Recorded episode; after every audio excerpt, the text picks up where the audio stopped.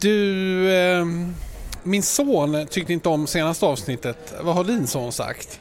Min son skulle aldrig falla sig in och eh, lyssna på något så banalt som den här podden. Jag tror inte ens jag har berättat för honom att jag har den här podden faktiskt om jag ska vara ärlig. Vilken av dina söner var det som...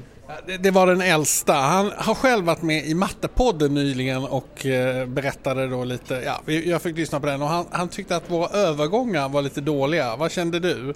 Ja, men jag tror det som är styrkan i den här podden eh, enligt eh, Camilla Björkman Bergman är att vi gör alla fel vi är så fel ute som vi kan vara och eh, det tror jag gäller produktion, det gäller format, det gäller koncept. Och det, där ligger också våran eh, styrka helt enkelt. Du, eh, får jag bara säga det här Viggo. Du gav ju mig ett råd om barnuppfostran en gång som jag tyckte var otroligt bra.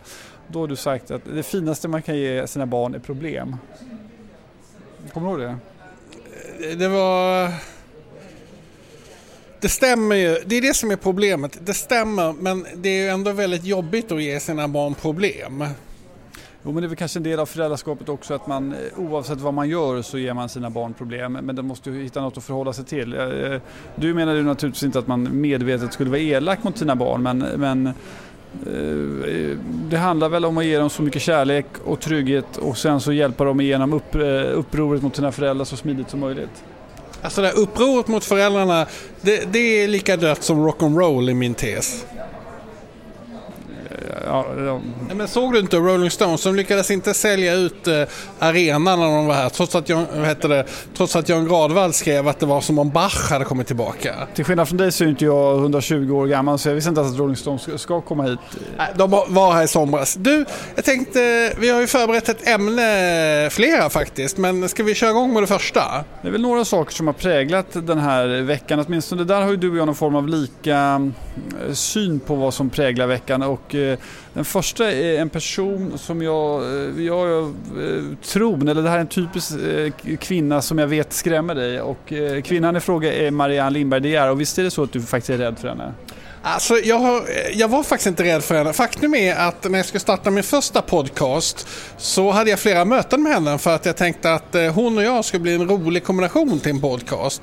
Men eh, hon hoppade av här innan vi kom igång och sen så gjorde jag en podcast med Dominika Peczynski istället och då eh, skickade faktiskt Marianne ett eh, mail och sa att eh, du liksom väljer olika när du väljer.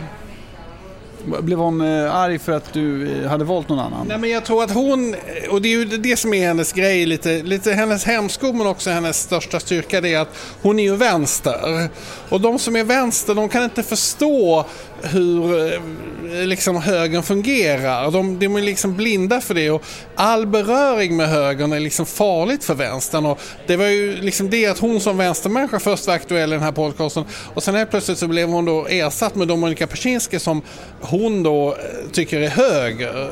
Och, ja. Jag tror att Dominika själv tycker att hon är också. Jag tror att eh, Maria Lindberg, det är ju eh, aktuell med sin nya dagbok som heter Faktiskt tyvärr och jag tycker, jag har läst de tidigare böckerna så att hon är vänster men hon lever ju som hon vore ultrahöger. Det enda hon gör är att gå omkring i sin, och, och, och, och alltså, Marianne Lindbergs deras bok som jag uppskattar jättemycket.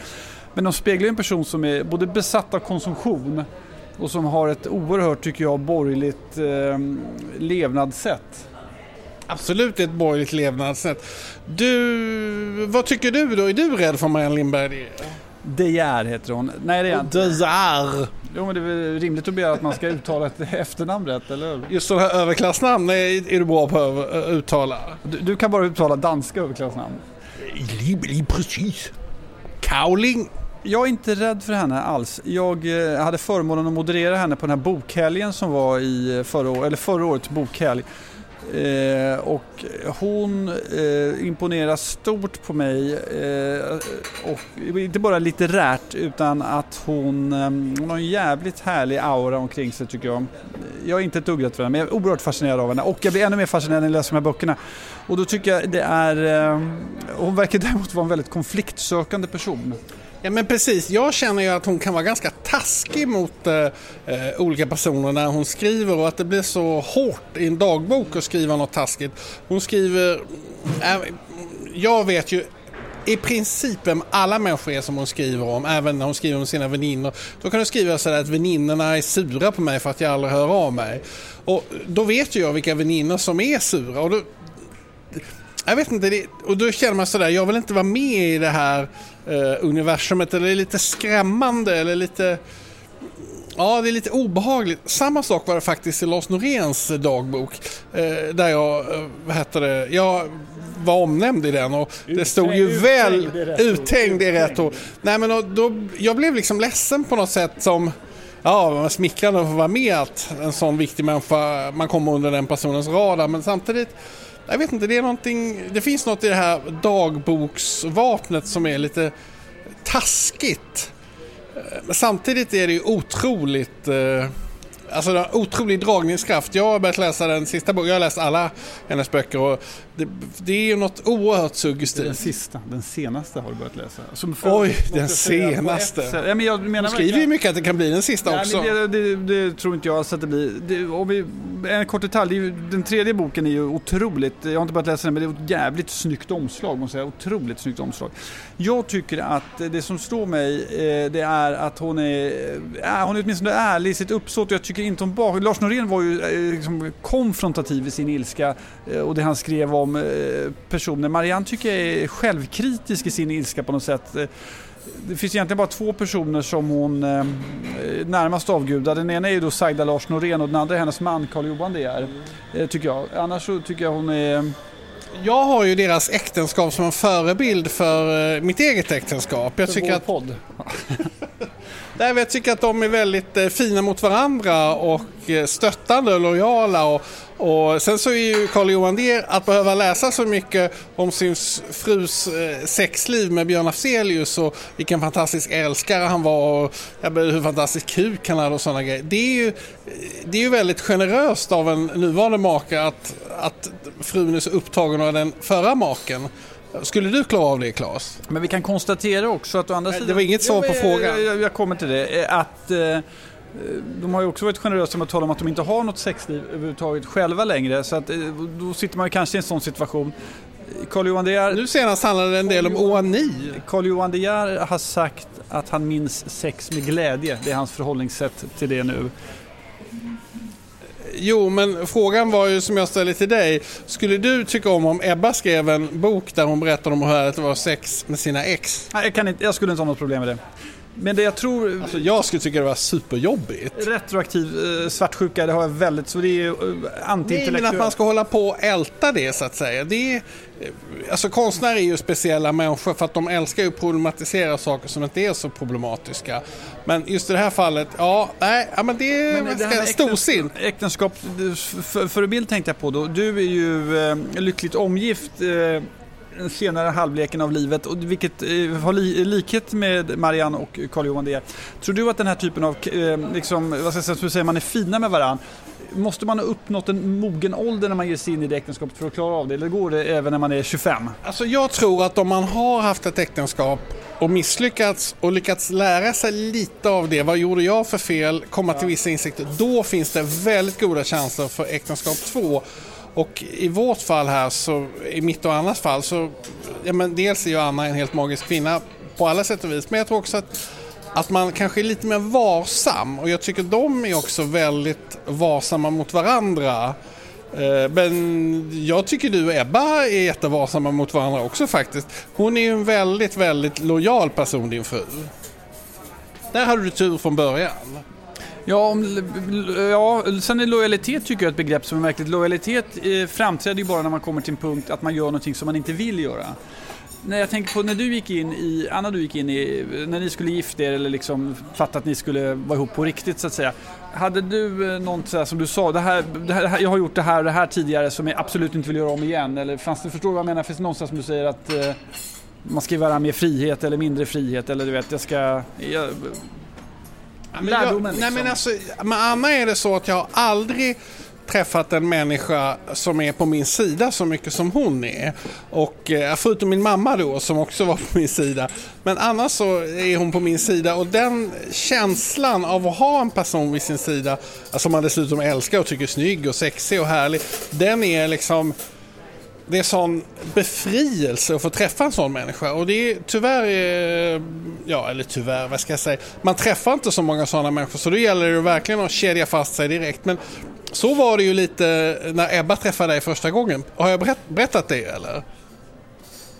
Och då hade du kommit in på galleriet eh, och gått runt och svassat omkring lite och sen så gick du ut och då sa Ebba efteråt, jag ska gifta mig med honom. Vad har hon berättat det för dig? Jag, vet- inte, du hittar på. Eh, Nej, men det, visst är det en fantastisk historia? ja, det är det, men det var precis tvärtom. Jaha, men det, det spelar ju ingen roll om det var precis tvärtom. Det var ju ändå så att ni fattar direkt att det här är rätt. Så var det. En annan sak. Eh, Märker att du byter ämne nu. Ja, jag eh, gillar inte alls, till skillnad från dig, att fläcka ut mina privata relationer på det sättet som du gör. Jag tänker på det dagbokskrivandet. Du, man skulle ju kunna eh, hata mig själv för att jag gör det här nu. Kunna säga att du var den som var först med att publicera eh, den här typen av eh, offentliga, eller publicera sina dagböcker offentligt. Och då tänker jag på Viggos dagbok på resumé.se. Och där var ju du också egentligen bitvis rätt konfrontativ mot personer som, som du inte gillade. Eh, n- när du, eh, du kan vi konstatera att din dagbok hade olika typer av höjd. Å ena sidan då handlade det om att, nej men ibland hade du resonemang och, eh, och åsikter som var, som jag tror en del faktiskt blev ledsna över. Kan du i efterhand då ångra att du bitvis var så hård mot en del människor? Det är väldigt konstigt för jag kan ju själv vara väldigt hård mot olika människor. Eh, men jag tycker inte att det är samma sak att vara det eh, liksom, i en tidning som jag tycker det är att vara det i en bok. Sen är ju gränsen mellan de här två är ju helt upplöst eftersom eh, alla böcker är digitala. Det är faktiskt en jävligt irriterande grej med den här Eh, med den här dagboken, för den finns ju bara i pappersversion. Både Volantes och eh, Kaunis Olssons böcker finns inte som e-böcker. Och det kan du hälsa dem, det är ju ditt förlag det ena där, att eh, börja gärna med e-böcker. För jag har slutat läsa pappersböcker. Det här är en av de få pappersböcker jag har köpt. Jag tycker det är lättare att läsa i paddan. Ja, du, det jag håller precis, jag håller absolut inte med. Jag måste säga att jag högaktar Kaunitz Olsson för att de inte ger ut det som e-bok. Marianne Lindberg, jag sa ju förut i den här artikeln i Aftonbladet att det inte blir någon ljudbok för att eh, lyssna på en bok vad som har sex med en kondom. Så jävla bra one-liners. Men jag, jag tycker det är skillnad på ljudböcker och e-böcker. Ja, det, det, det håller jag verkligen med om. Och då ska jag vara ärlig och säga att jag, eh, nej, jag kan inte lyssna på ljudböcker för att eh, jag hänger inte alls med och e-böcker tycker inte jag om. Jag tycker mer och mer att eh, det sköna med att läsa en bok det är att det inte kan komma upp något annat som dis- distraherar mig där. Men det är ju ålderstecken. Vi slängde du alla dina böcker? När jag gav bort dem, jag gav bort dem. Du hade ett otroligt bibliotek ju. Ja, men de fick inte plats i min vindslägenhet. Fanns det, väggarna lutade inåt så man kunde inte ha bokhyllor. Men jag ska bygga ett nytt bibliotek nu och jag kommer att ha ett hemligt eh, djävulsbibliotek också. Vad betyder det? Det betyder att... Eh, eh, jag tänkte... Ja, men det finns tre stycken väldigt berömda teckningar som kommer finnas inne i det biblioteket. Och dessa är? Ja, det kan du fundera lite på. Eh, jag kan fundera på dem på att donera dem också till Moderna Museet. Ledtråd, ledtråd, ledtråd. Då tror jag att det har med, eh, apropå Marianne Lindberg, det är, då är det Lars, eh, nu tappar jag namnet, vad heter det? Lars Vilks Lars teckning. Vilks. Tack, eh, stämmer det? Absolut, absolut. Direkt när det här kom ut då att han gjorde de här teckningarna. Då tänkte jag, ja men det här är nog en bra grej att köpa in. Så att eh, jag köpte in dem faktiskt. Jag hade också honom som gäst på en resumerbar. Tyckte jag var liksom demokratisk reflex att sätta igång med det. Eh, För du, du, apropå åsikter du haft, du tillhörde de som tyckte att Lars Vilks rondellhund skulle finnas på Moderna Museet. Ja, men det är självklart att den ska finnas där. Den kommer att komma dit också eh, inom sinom tid eh, eh, när jag väljer att donera dem till Moderna Museet. Men de måste ju ha eh, något av Lars Vilks i sin ägo, eller hur? Absolut, absolut. Jag hörde faktiskt av mig redan då för länge sedan, långt före han Mårten Alsén vaknade till liv och frågade Lars Nittve som då var chef eh, om varför de, om de har köpt in de här teckningarna. Men då, redan då var fegheten grasserande i svenskt konstliv. En annan eh, person som har fått oerhört mycket uppmärksamhet för sin bok det är ju Marcus Dunberg vars releasefest vi pratade om i förra avsnittet och som du var på. Han porträtterade Jag gjorde en dubbel i helgen precis vad du kallar en dubbel. Vad är en dubbel nu då? Jo, men både Svenskan och eh, DN eh, samma dag. Perfect Guide och eh, det var ju en pliktintervju de var tvungna att göra med sin medarbetare. Eh, säga bittert som före detta medarbetare och eh, i DN blev man intervjuad. Du tyckte artikeln i DN, vad var dina känslor när du läste den? Den har inte jag läst väl, eller var det svenskan jag läste? Var det DN? Det var DN du skickade länken till mig. Men du, ja. Nej, då var, då var det DN, förlåt mig. Eh, jag läste den. Det är ju rakt igenom eh, textreklam. Eh, det var ju en otrolig hyllning till honom. Jag har inte läst boken än så jag kan inte säga på om han förtjänar det. Eller om han förtjänar det definitivt, om boken förtjänar det kan jag inte svara på. Ehm, jag tyckte att det här resonemanget om Östermalm som bitvis provocerar mig fruktansvärt mycket är helt felaktigt. Att det inte skulle bo, eh, vad skrev han, arkitekter och eh, någon annan kvar på, på eh, Östermalm. Jag menar, hans, egna, hans egna yrkesval visar ju visst att man kan bo där. Jag bor där, det bor en massa enligt eh, eh så att säga Jag tycker den här trenden, alltså det var ju en kille från Södertälje, Jan Guillou, som hade åsikter om Östermalm och så var det en kille från Farsta, Kalle Schulman, som hade åsikter om Östermalm och så, så är det en kille då från, Möll, äh, från Helsingborg som har åsikter om, om Östermalm och nu då du Motala. Eh, kille, var man är ifrån är väl mindre intressant. Jag har bott Nej, men det är ju just det här Östermalms fina, så ska det vara, så har det alltid varit. Så har de bott där i, i fem veckor själva. Och, och ut... Jag har bott på Östermalm i 24 år. Jag har bott i Motala i 19 år. Men, så, det, och, så det tycker jag inte alls håller. Sen tycker jag, det, min åsikt är ju precis tvärtom. Att det finns en... Eh, Säg att 10% av alla som bor på Östermalm, de är så inåt helvete rika. Sen så eh, bor det rätt många människor som eh, har liksom hyfsat bra inkomster men eh, som inte tillhör den här extrema klicken som åker privatplan eller eh, vad var det Marcus Strömberg sa att det hette, kråka? Ja. Sen finns det däremot väldigt få som har dålig ekonomi. Men om man så att säga, varför skulle inte bara arkitekter på Östermalm? För det är ju befängt att påstå det. Okej, okay, okej. Okay. Det, det, var lite provocerande här. Det, det, är liksom de som säger att de vill äga Östermalm och påverka det. Det är lite provocerande för alla på Östermalm. Nej, det, jag, nej, det är det absolut inte. Det jag tycker är provocerande det är den här polariseringen vi ska hålla på med i Stockholm. Eh, eh, folk så här, jag, eh, jag gjorde sällskap med vår tidigare kollega Maria Lindholm som är redaktör på DI Weekend. Och då gick vi upp, jag skulle till Mariatorget så vi gjorde sällskap. Och då vi kommer till Söder, då ska hon direkt och börja pika med oh nu är du på Södermalm, det är så otäckt för dig och här och så vidare. Jag tycker precis tvärtom, den här typen av liksom, Stockholm, det är inte så... Det, att det ska vara kul med avstånd på det sättet, det tycker inte jag. Okej, okay, okej. Okay, Östermalm okay. är Sveriges mest tillåtande stadsdel. Ja, kan man verkligen säga det? Jag tycker nog eh, att Södermalm är det mest tillåtande, men... Eh, ja, man kan väl säga så här att det, vore väldigt starkt. Om du går upp på Södermalm eh, i eh, felklädd, då blir det ett jävla liv. På Östermalm kan du gå klädd precis hur du vill. Det finns ingen människa som skulle, som skulle anmärka eller få, få dig känna dig obekväm på det. Mm, ja. Det är högborgerligheten i ett nötskal.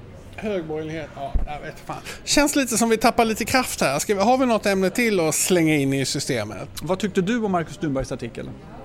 Nej, men jag, känner att, eh, jag känner att jag har följt hans författarskap lite grann nu. Jag har liksom varit väldigt uppmuntrande på, i sociala medier och, och hejat på honom. Har du läst och så. boken? Nej, men jag börjar läsa den du, några du meningar. Att man har följt ett författarskap och inte läst boken. Det är fan Nej, men lite hans, jag var ju på hans releaseparty och, och liksom såg lite hur han pratade. Jag har följt hans författarskap. Jag har varit på hans releaseparty och skrivit i sociala medier ju, ju Nej, men jag, jag, men alltså, jag, känner lite, jag känner lite som att han går igenom det som både du och jag har gått igenom. Du vet, man, man, eh, man, har skrivit, man har fått ihop en bok, det som man har legat första gången. Man är oerhört stolt över detta och tänker att uh, nu så ska livet bli helt annorlunda. Och på sätt och vis så är det ju helt annorlunda efter man har legat första gången och det kommit ut en bok. Å andra sidan så har det ju inte hänt så jättemycket egentligen. Så att, nu är det spännande och allting som händer. Jag önskar honom det bästa och jag hoppas att boken tas emot bra. Jag har en känsla av att han kommer nå in till överklasspubliken. Eller de som är liksom nyfikna på överklasspubliken. Han den där tjommen som skriver tråkiga böcker om Handels och eh, nu har han skrivit några om kungen. Han har liksom lite, det är lite samma målgrupp och jag tror att ja, men det finns en plats i offentligheten för en sån som honom. Att han kan fortsätta vara den här överklassuttolkaren. Eh, jag tror att, eh, som du säger då, när Marcus som väl var 46, 47, 48 år och debuterade och relativt sent så finns det tror jag också en mognad i både hur man ska, vill utveckla sitt författarskap och vad man vill göra med den. Jag debuterade när jag var 31, då hade jag, eller 30 kanske, då hade jag en idé att jag skulle skriva en bok varje år tills jag blev 40. Det höll i ett år till, det vill säga jag skrev två böcker, då var jag 32. Sen var jag så nedsablad och trött på det så jag tog ett långt uppehåll. Eh, men Marcus har ju då gjort det där relativt sent och jag tror som du säger, det finns en position som han mycket väl kan klara och i skärningen också, eh, där tidningar eller media och böcker går ihop, så tror jag att eh, den roll han, position han har kan vara, fungera ganska bra. Nu har inte jag följt hans författarskap på det sättet som du har gjort, så jag kan, inte, jag kan inte avgöra hur boken är. Däremot så slog det mig nu förlaget heter Bokfabriken. Är det ett förlag? Är det så att säga, har, har, är det en egenutgivning eller? Det... Nej, nej, nej. Bokfabriken, eh, jag gav ut en ljudbok, eh, eller mina böcker är utbyggda som ljudbok och det var det en tjomme i Malmö som gav ut dem och han hade både det här audio någonting hette det förlaget, ljudboksförlaget, och så han hade den här Bokfabriken.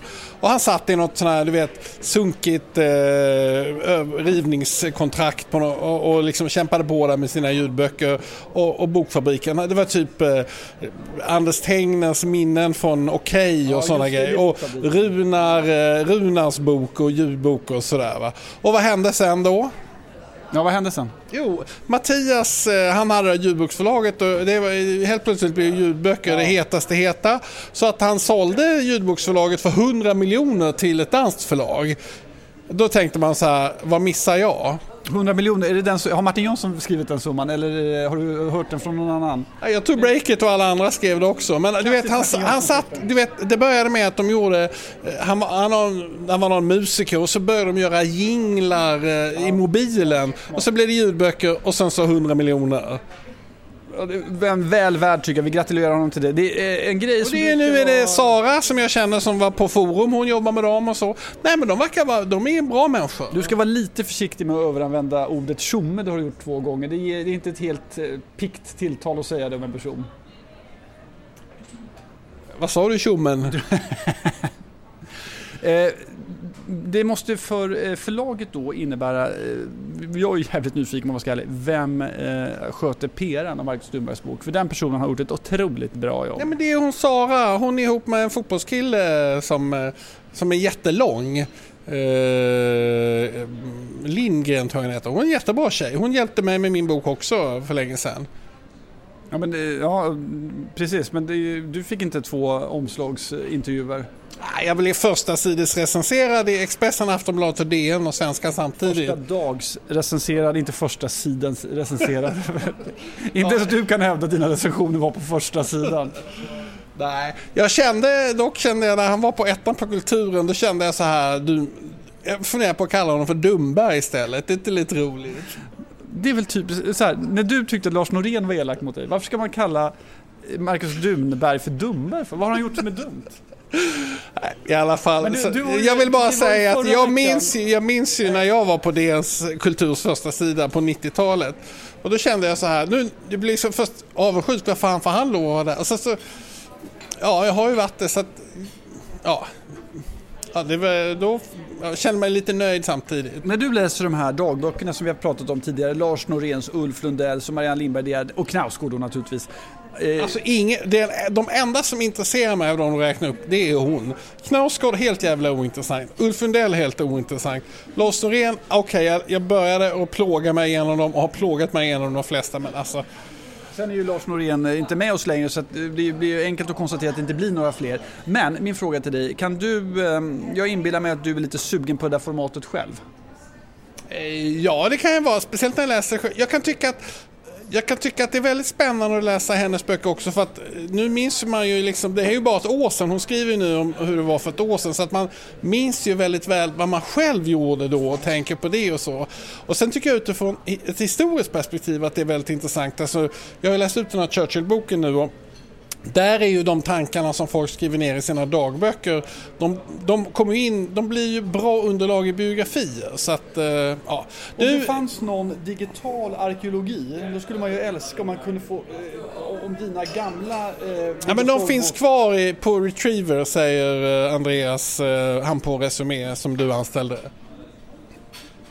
Andreas Rågsjö Torell, denna hedersman, hävdar han det? Då tycker jag att man skulle... Det, där, det är ju ett tidsdokument över hur det såg ut, vad ska man säga, 2005 till 2010 då, eller något sånt.